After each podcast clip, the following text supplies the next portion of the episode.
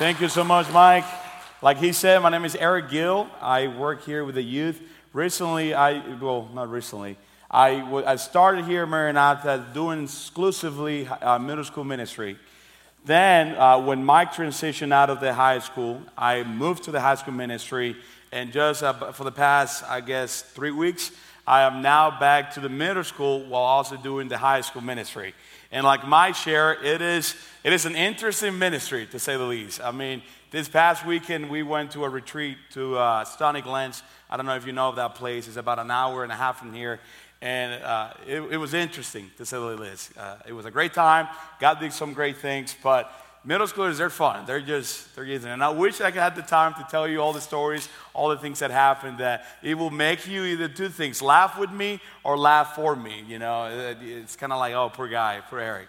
Uh, but no, I love what the Lord has brought me here, man. I love what the Lord is doing here. And, you know, today we're going to be in the book of Ecclesiastes 8. And I was listening to Mike's message from last week. And, you know, last week he talked about the wisdom, right? And he, he addressed chapter 7. And chapter 7 is entirely about wisdom. And he brought up the example of, of chapter 7 being kind of like a, like a grandpa looking at his grandkid and telling them wisdom. Hey, do this, consider this, asking them questions, and how those questions will prompt them to think. And so in chapter 8, you will see that wisdom is still going to be essential for us to understand chapter 8. In chapter 8, Solomon is going to deal with these three major things. Three major things that I am sure you're familiar as with. I am sure you have heard it before. I'm sure you're aware of it. But three things that, depending on the season of our life, depending on what we're wrestling with, we tend to struggle or we tend to forget. So today, that's what we're going to be doing. And we're going to be starting with verse 1. And the way I'm going to do it tonight, just so you know, I'm going to go verse by verse, and then I, I will read the verse, explain it, read the verse, explain it. But the very first thing that he's going to do, considering what Mike taught last week and what he brought up about wisdom, in the first verse, he's going to bring everything to kind of like a conclusion. And he's going to say this He says, Who is like the wise? And who knows the interpretation of a thing? A man's wisdom makes his face shine, and the hardness of his face is changed. So, right there in verse 1, he said three things about wisdom. The first thing is who can compare to a man that has wisdom? Who can? I mean, think about it. Whenever you find yourself in a place that you're vulnerable, whenever you find yourself in a situation where you don't know what to do, who do you tend to go? To someone who is wise. It don't matter how old you are, it don't matter how much you have experienced in life, there comes times where you don't know what to do, and you are going to go to people that are wise. Those men that are wise, those that have wisdom, cannot compare to anything. No matter how much money you have, it doesn't compare to a man with wisdom. It doesn't matter how much you know about life, it doesn't compare with someone with wisdom. That is why wisdom is so important. And I just want to tell you this side note I am so excited for you guys because you have Mike Doom as your leader. You know, I know you had Craig, and Craig was great and all that, but I'm excited because you have Mike Duma. And I tell you this I have known Mike for a couple years. Uh, sorry, Craig. I know Mike for a couple years, and I, I, if I could brag of him, let me just tell you, even though he's young, he is wise. And the way that you know that he's wise is because he can give, he can, you can go to him and you can say things that you're dealing with, things that you're facing, and he is very wise in giving you very applicable steps that you can do. And that's wisdom. The second thing he says is here that kind of relates to that is, uh, and who knows the interpretation of a thing? The man who is wine is eh, what wine? Wait, wise is able to interpret things that you are not able to interpret. Think about whatever area of your life, whether it's business, your marriage, your friendships, uh, even sports. Like I just, just today, I was talking with a brother. Uh, I don't, he was on all Ohio State. All right, here, my brother. I was just asking him a question about football because I don't know much about football. I'm new to this idea of uh, American football, but I love it. And even in the restroom, I was asking him. And in that matter, my, my brother is wise in wisdom. But uh, someone who is wise is able to interpret things that you are not capable of doing. So the challenge is, or the thought process is, are you that man? Are you a someone that you're wise enough that when someone comes to you, you are able to help them interpret things. And then the third thing he says here is at the very end of verse 1. It says, A, man with, man's wisdom makes his face shine, and the hardness of his face is changed. In other words, if you are wise, you could be the ugliest man in the world. You could have the, ser- the most serious face in the world. People will be drawn to you. Now, if you were to consider Maranatha and the history of Maranatha, if you were to consider all the pastors that have come true, we all know which pastor is the most handsome one. Not because we think he's handsome, but because he told us, right? And that is Pastor Craig, right? Here's a picture. I mean, how, now, let me tell you this about Pastor Craig. I have known him, I, I only worked with you maybe a year, right? A year and a half, something like that. Now, with Pastor Craig, and I know this is true of you as well as your opinion of him, Pastor Craig, you're not drawn to him because of how handsome he is. You are drawn to him because of his wisdom. So, someone like him, someone, whoever it is, wisdom attracts people to you. That's why wisdom is so important. And so, with this idea, with this concept, then we're going to jump in into the three areas of wisdom and how it relates to us. So, the first one is wisdom as, how, uh, wisdom as it relates to authority. It says in verse, in verse second, I said, uh, keep the king commands because of God's oath to him. Be no hasty, be no hasty to go from his presence. Do not take your stand in an evil cause, for he does whatever he pleases. For the word of the king is supreme, and who may say to him, What are you doing? Whoever keeps a command will know no evil thing, and the wise heart will know the proper time and the just way. For there is a time and a way for everything, although man's troubles lies heavy on him. Let's stop right there. So, wisdom as it relates to authority. Now, we all, just so you know, the specific context of the passage, it relates, it, it, refers to someone who is in the presence of a king. Now, obviously, in America, we don't have a king, but we all have someone in authority in our life. Whether it's your boss, for some of you, that's your wife, whether it's your boss, whether it's, you know, uh, the government authority in America, who is the president or even the local authority, or even the authority that comes from God. God being your authority. We all deal with authority. And in this verses that we're going to break down, we're going to see some practical steps that I'm sure you know, I'm sure you have heard, but yet we tend to forget. So let's look at the first one. The first one is going to be be patient. In verse, in verse uh, 3, he says, Be no hasty to go away from his presence. You know, a lot of times when we're dealing with, with people in, uh, that are our boss or people that have authority over us, we tend to be very impatient. And in dealing with them, we tend to move away from their presence way too quick. And if you consider the context of a king, if you consider what it was to be in the presence of a king, by leaving quickly from his presence when he wasn't done, two things could happen. You could either get reprehended or punished, or you could miss out on so great opportunities. In the same way, because we tend to be people that are very impatient, we can miss out on opportunities or we can get ourselves in trouble.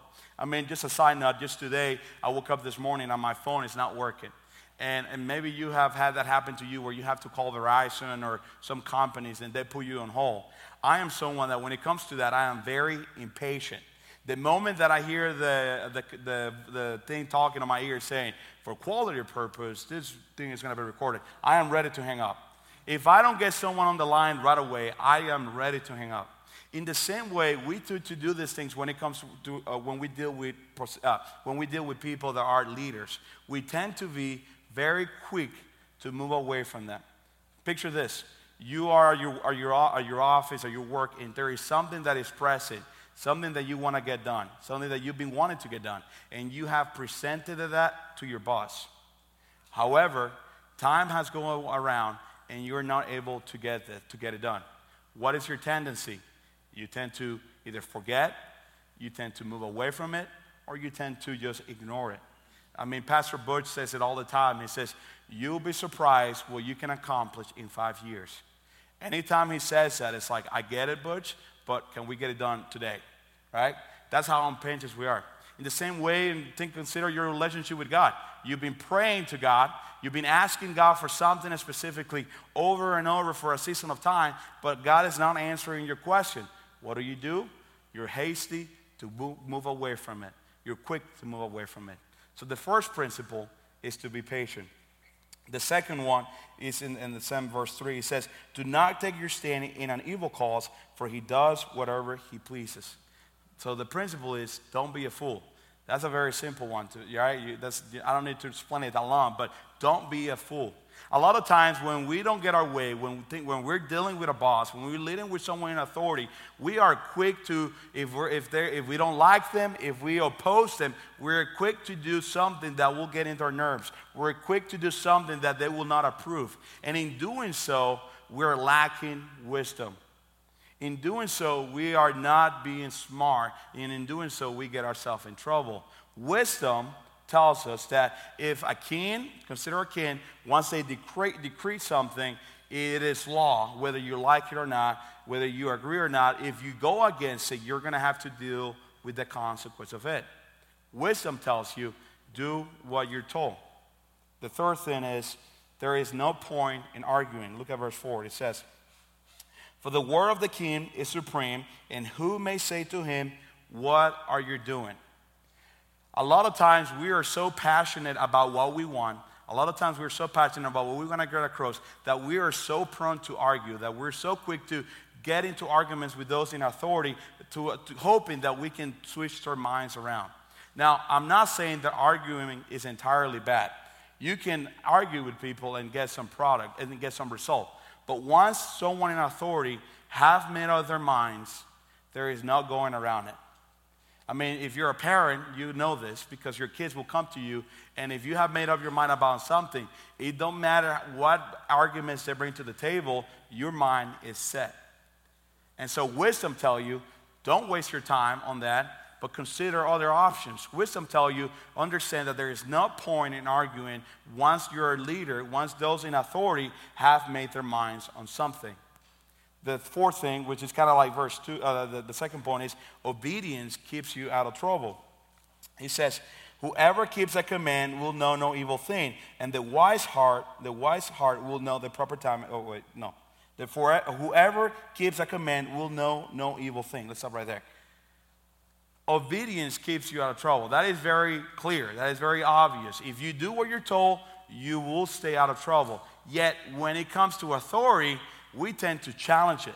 We tend to do things the way that is not supposed to do. For example, I, in our office here, Maranatha, we have a, we have, we have a rule, or uh, whatever you want to call it, where we're supposed, staff members are supposed to wear the mask the moment they walk out of the office. Now, I tend, I hate, I don't like wearing the mask, so I tend to either, I don't want to wear it or I forget. But rules tells me, or what, what has been said is that, Eric, wear your mask, right? Whatever is your opinion. And if I was wise, I would wear it no matter what. However, because I'm not wise in that matter, I don't wear it. And it has been in the past two weeks, Butch have come to me three times where he's like, Eric, you gotta make sure that you're wearing your mask in the office. But if I was wise, obedience would have kept me from those conversations with Butch.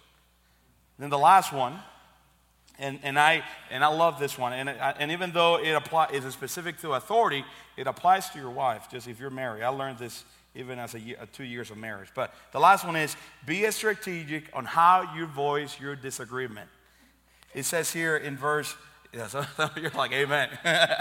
verse 6, it says, For there is a time and a way for every, uh, verse, at the end of verse 5, and the wise heart will know the proper time and the just way but there is a time and a way for everything. All the main trouble lies heavy on him. It doesn't matter how pressing the things are in you. You have to be wise in how you voice your disagreement. I remember this. I learned this very young, uh, as, a, as a, you know, when I was a teenager, because I grew up in a very conservative home where my parents didn't allow me to do pretty much anything. And uh, when I was growing up, I remember that I always wanted to go on sleepovers to my friend's house which my parents didn't allow me. But this particular uh, year, I was 16 years old, and this particular uh, week of life, my, there was tension in my family. And this one day, my older brother got in big trouble. And I saw how my mom just ate him up. He just, she yelled at him. She got, he got in big trouble because of what he was doing. And I'm thinking there, as I'm watching all this play out, I'm thinking, ooh, this is my time This is my time for me to ask her to be able to go to my friend's house. So I did. So I went to her the moment she started yelling, I went to her and said, Hey, mom, look, uh, I call her mommy, Spanish. Hey, mommy, I, uh, I've been good. You see, like, I'm not like Eddie, my old my brother. Look at me. I've been good this week. Is this a good time for me to go to my friend's house? Please, please. What do you think she said? Nope. She said, nope. And I was shocked. I was like, are you kidding me? I am the good kid today. Why are you not granting this to me? Like, you should have given this to me. But then I learned a lesson that she told me. It was like three weeks later, I went to her room and I asked her, Why didn't you let me go? And she said this. She said, Eric, you, if you were smart, you will know that there is a time and a place for you to say things. Blew my way, blew my mind away. I didn't know that. I didn't believe that. I didn't know that that was a thing. But this is the same principle that you see here. If, when you're dealing with authority, there is a time and a place that you can do, that you can bring up disagreement, that you can think, that you can talk things around. If you are wise, basically, to put it plainly, you are able to get your way when it comes in a relationship with your boss. When it, you can, you're able to get the things that you want when it comes to relationship with authority. Maybe some of you, you're, you're a boss and you have seen this being played out with your employees. When they know when is the right time to get at you, when you're happy, when you're content, when the business is going great. It's the same principle that we see here that, uh, I almost say James, that Solomon is talking to us. So, moving on, we see that wisdom as it relates to the future. Let me read to you verse 8. It says, No man has power to restrain the spirit or power over the day of death. There is not the discharge from war, nor will wickedness deliver those who are given to it. So he says four things here that as it relates to wisdom. And what we will see is that at the end of the day, wisdom should, should lead you to realize that you don't have control over these things. And the first thing he says is, no man has power to restrain the spirit. Now, the word spirit used there is a, it, the actual word that should have been used is wind, uh, wind, uh, window, wind. If you look at the original language, it refers to wind. So the first thing that you need to realize is that we have no control over the weather. We don't have any control over that. If you, uh, uh if you ask Mike, I love softball. I love playing softball. If it's a day, if it's to, if, if for example, if on Wednesdays when we particularly play, on Wednesday at 8 a.m., I was all ready to play softball, even though the game was at 6:30 p.m. But that's how excited I love. But whenever it rains, I will get extremely mad. I will get very frustrated because I would look forward for this. Wisdom should remind me that I have no control over weather. The second thing you see here is, uh, you see, or power over the day of the dead. Another thing we don't have problem is, uh, or control over, is death. We cannot add another day to our life. We cannot take another day of our life. We have no control over that. Wisdom should tell us that we have, like I said, no control over that. Third thing we see is, is war. He says here, there is no discharge from war. There's no discharge from war. Meaning, like if you consider the time war was so present, wisdom should tell you that you're not able to pull yourself out of the, the line of duty when you have already been called to war. You have no pro, uh, control over that. And lastly, you have no control over, and I put it in this way, salvation. It says here in verse, uh, at, the, at the end of verse 8, it says, Nor will wickedness deliver those who are given to it. Those who are given to, witness, to, uh, to wickedness are not going to be able to, be, to come out, out of it. Those that dedicate their life to do what's evil will die by their evil. Kind of like that verse that says, by the, or I know, yeah, by the, those who live by the sword will die by the sword, right? That is what wisdom should lead you to realize. And so you may be seeing these things and you may be considering, you know, I, I don't really care about weather. I don't really care about that. I don't really care about this idea of war. But there are things in your life that you wish you will control things in your life that you wish that you had a, a saying, that you wish that you could get a, that you could change this around to have to, for them to happen the way that you want them to happen. Wisdom, wisdom should lead you to the conclusion that you cannot do that. Consider COVID right now. Consider all the aftermath of COVID. Whether you think it's a real thing or not, COVID is around, right? At least the, the, the, the concept of it is around. And when you consider COVID, we, I, if you're like me, I wish I could get rid of it completely. I wish that today we could go back to normal. But I have no control over that. But you know who does? God. And that is the most encouraging thing. Just this past weekend, uh, like I said, two weeks, I, I said it earlier when I started, the middle school ministry, uh, the guy who was leading it just happened, uh, he decided to resign. So that uh, opportunity uh, or that role was given to me. And in a span of two weeks, I pl- we had to come up with this event that was happening this past weekend uh, for the middle school retreat. This event uh, had a lot of limitations because of COVID. There was a lot of things that were going to look different. And in my mind, I'm thinking, man, all of this is out of control. I wish I could change a lot of these things and make them the way that I want them to be but they were out of my control. But guess what? They were not out of the control of God. And after the retreat is over, after the last day, we're ready to pack things up. One of my leaders come to me and say, "You know, Eric, I have some great news. One of the students decided to trust in Jesus as their savior." And so when you things in your life are out of control, the reality is that God is still in control. There's nothing that surprises him. There's nothing that is out of his hand. He is in control. And even when we don't see him working, even when we think that things are just chaotic, he's still working. And that is what wisdom should lead you to. To realize that even though you cannot control the, the circumstances of your life, there is a God that is in control. And that is what wisdom should lead you to that conclusion. And the last thing is that wisdom as it relates to the unfairness of the world.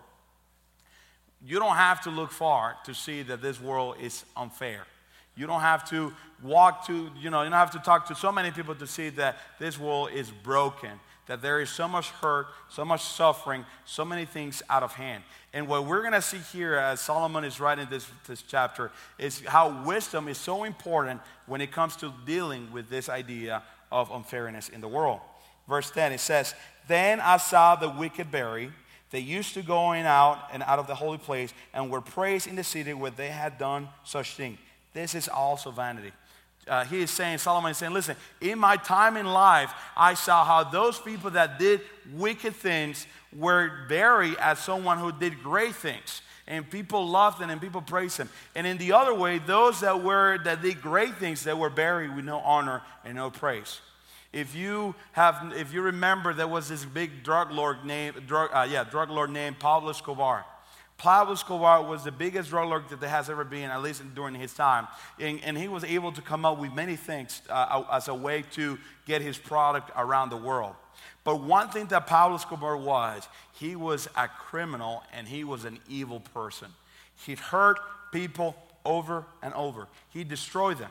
Yet, you know what is interesting? If you were to go to his home, hometown, home country, they look at him as a hero. They look at Pablo Escobar as someone who did great things, as someone that was able to bless them, even though people in that town suffered the repercussions of Pablo Escobar's actions. That is how broken this world is. I mean, I'm sure you have stories of your own people in your life that they did terrible things that you know of the things that they have done. You know how all the bad things that if you could list it out and you could come, bring them out of life, you would. Yet you know, yet they're still being praised for who they were. But you know that that shouldn't be the case. That's how unfair the world is. Then he says in verse 11, because the sentence against an evil deed is not executed speedily, the heart of the children of men is fully set to do evil. He's saying here, another thing that I have observed in my life is that justice takes time. It takes time for justice to take place. And because it takes time, it leads people to continue to do evil. Consider our social, uh, our justice system in America. It takes time for those that do bad things to, to deal with the consequence of the problems. And because of that, you see that more people are encouraged to do those things. And what you see here in, in, in, in the chapter is that you see that because not justice is delayed, it, it allows for people to do more evil things. But then look at verse 13. All right, yeah, verse 13. Sorry, verse 12. Though a sinner does evil a hundred times and prolong his life, yet I know that, I will be, that it will be well with those who fear God because they fear before him. So even though they can get away with evil a hundred times, wisdom tells you that it's better for them to repent and to fear God. So, what does that mean to us? If you consider your life, I know because I'm guilty of this, and I, this is true of my life, there's that one sin in your life that it repeats itself.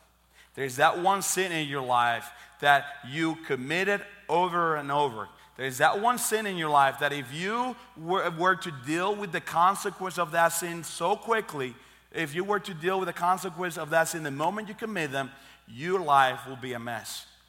And yet, because justice is delayed, you take your time. For some of us, for some of you, maybe the sin is pornography. And because you can get away with watching pornography because no one is coming out and seeing you the, and catching you in the act, it encourages you to the next day to watch it again, and the next day to watch it again, and the next day to do it again. For some of you, it may be that you like to drink, and then when you drink, you get drunk, and, in, and, and then one day you do it and you got away with it, and the next day you do it and you get away with it. Then for some of you, it may be lying. You love to lie, or you have a tendency to lie, and because no one catches you in the bluff, you keep lying and you keep lying, and you keep lying what we see here is that wisdom tells you that even though you can get away with it a hundred times, it is better for you to fear the Lord. Why? Look at the next verse. He says, But it will not be well with the wicked, neither will, the, neither will he prolong his days like a shadow, because he does not fear before God. Why is not well for him? Because at the end of it all, death is around the corner. And at the end of it all, he's going to have to stand before a just God and give account for everything that he has done in his life. And even though in this temporary life he can get away a hundred times, when it comes time to stand before God, he's going to have to deal with the consequence of his actions. And so, wisdom should tells us that it is not a matter of getting away with things, but a more a matter of fearing God and doing what honors Him verse 14. He's going to transition a little bit here in the same idea of unfairness of the world. There is vanity that takes place on earth, that there are righteous people to whom it happens according to the deeds of the wicked, and there are wicked people to whom it happens according to the deeds of the righteous. I said that this is also vanity. Now, we all have been in this position in our life where we ask the question why does the just have to suffer? Why do just people have to suffer? Why is this war so unfair? I mean, look at these pictures that are going to come on the screen.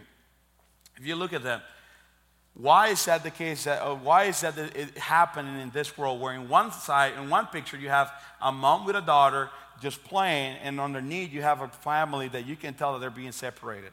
Or you have one in a line where kids are eating, getting in line to get food while the other kids are getting in line to go to school.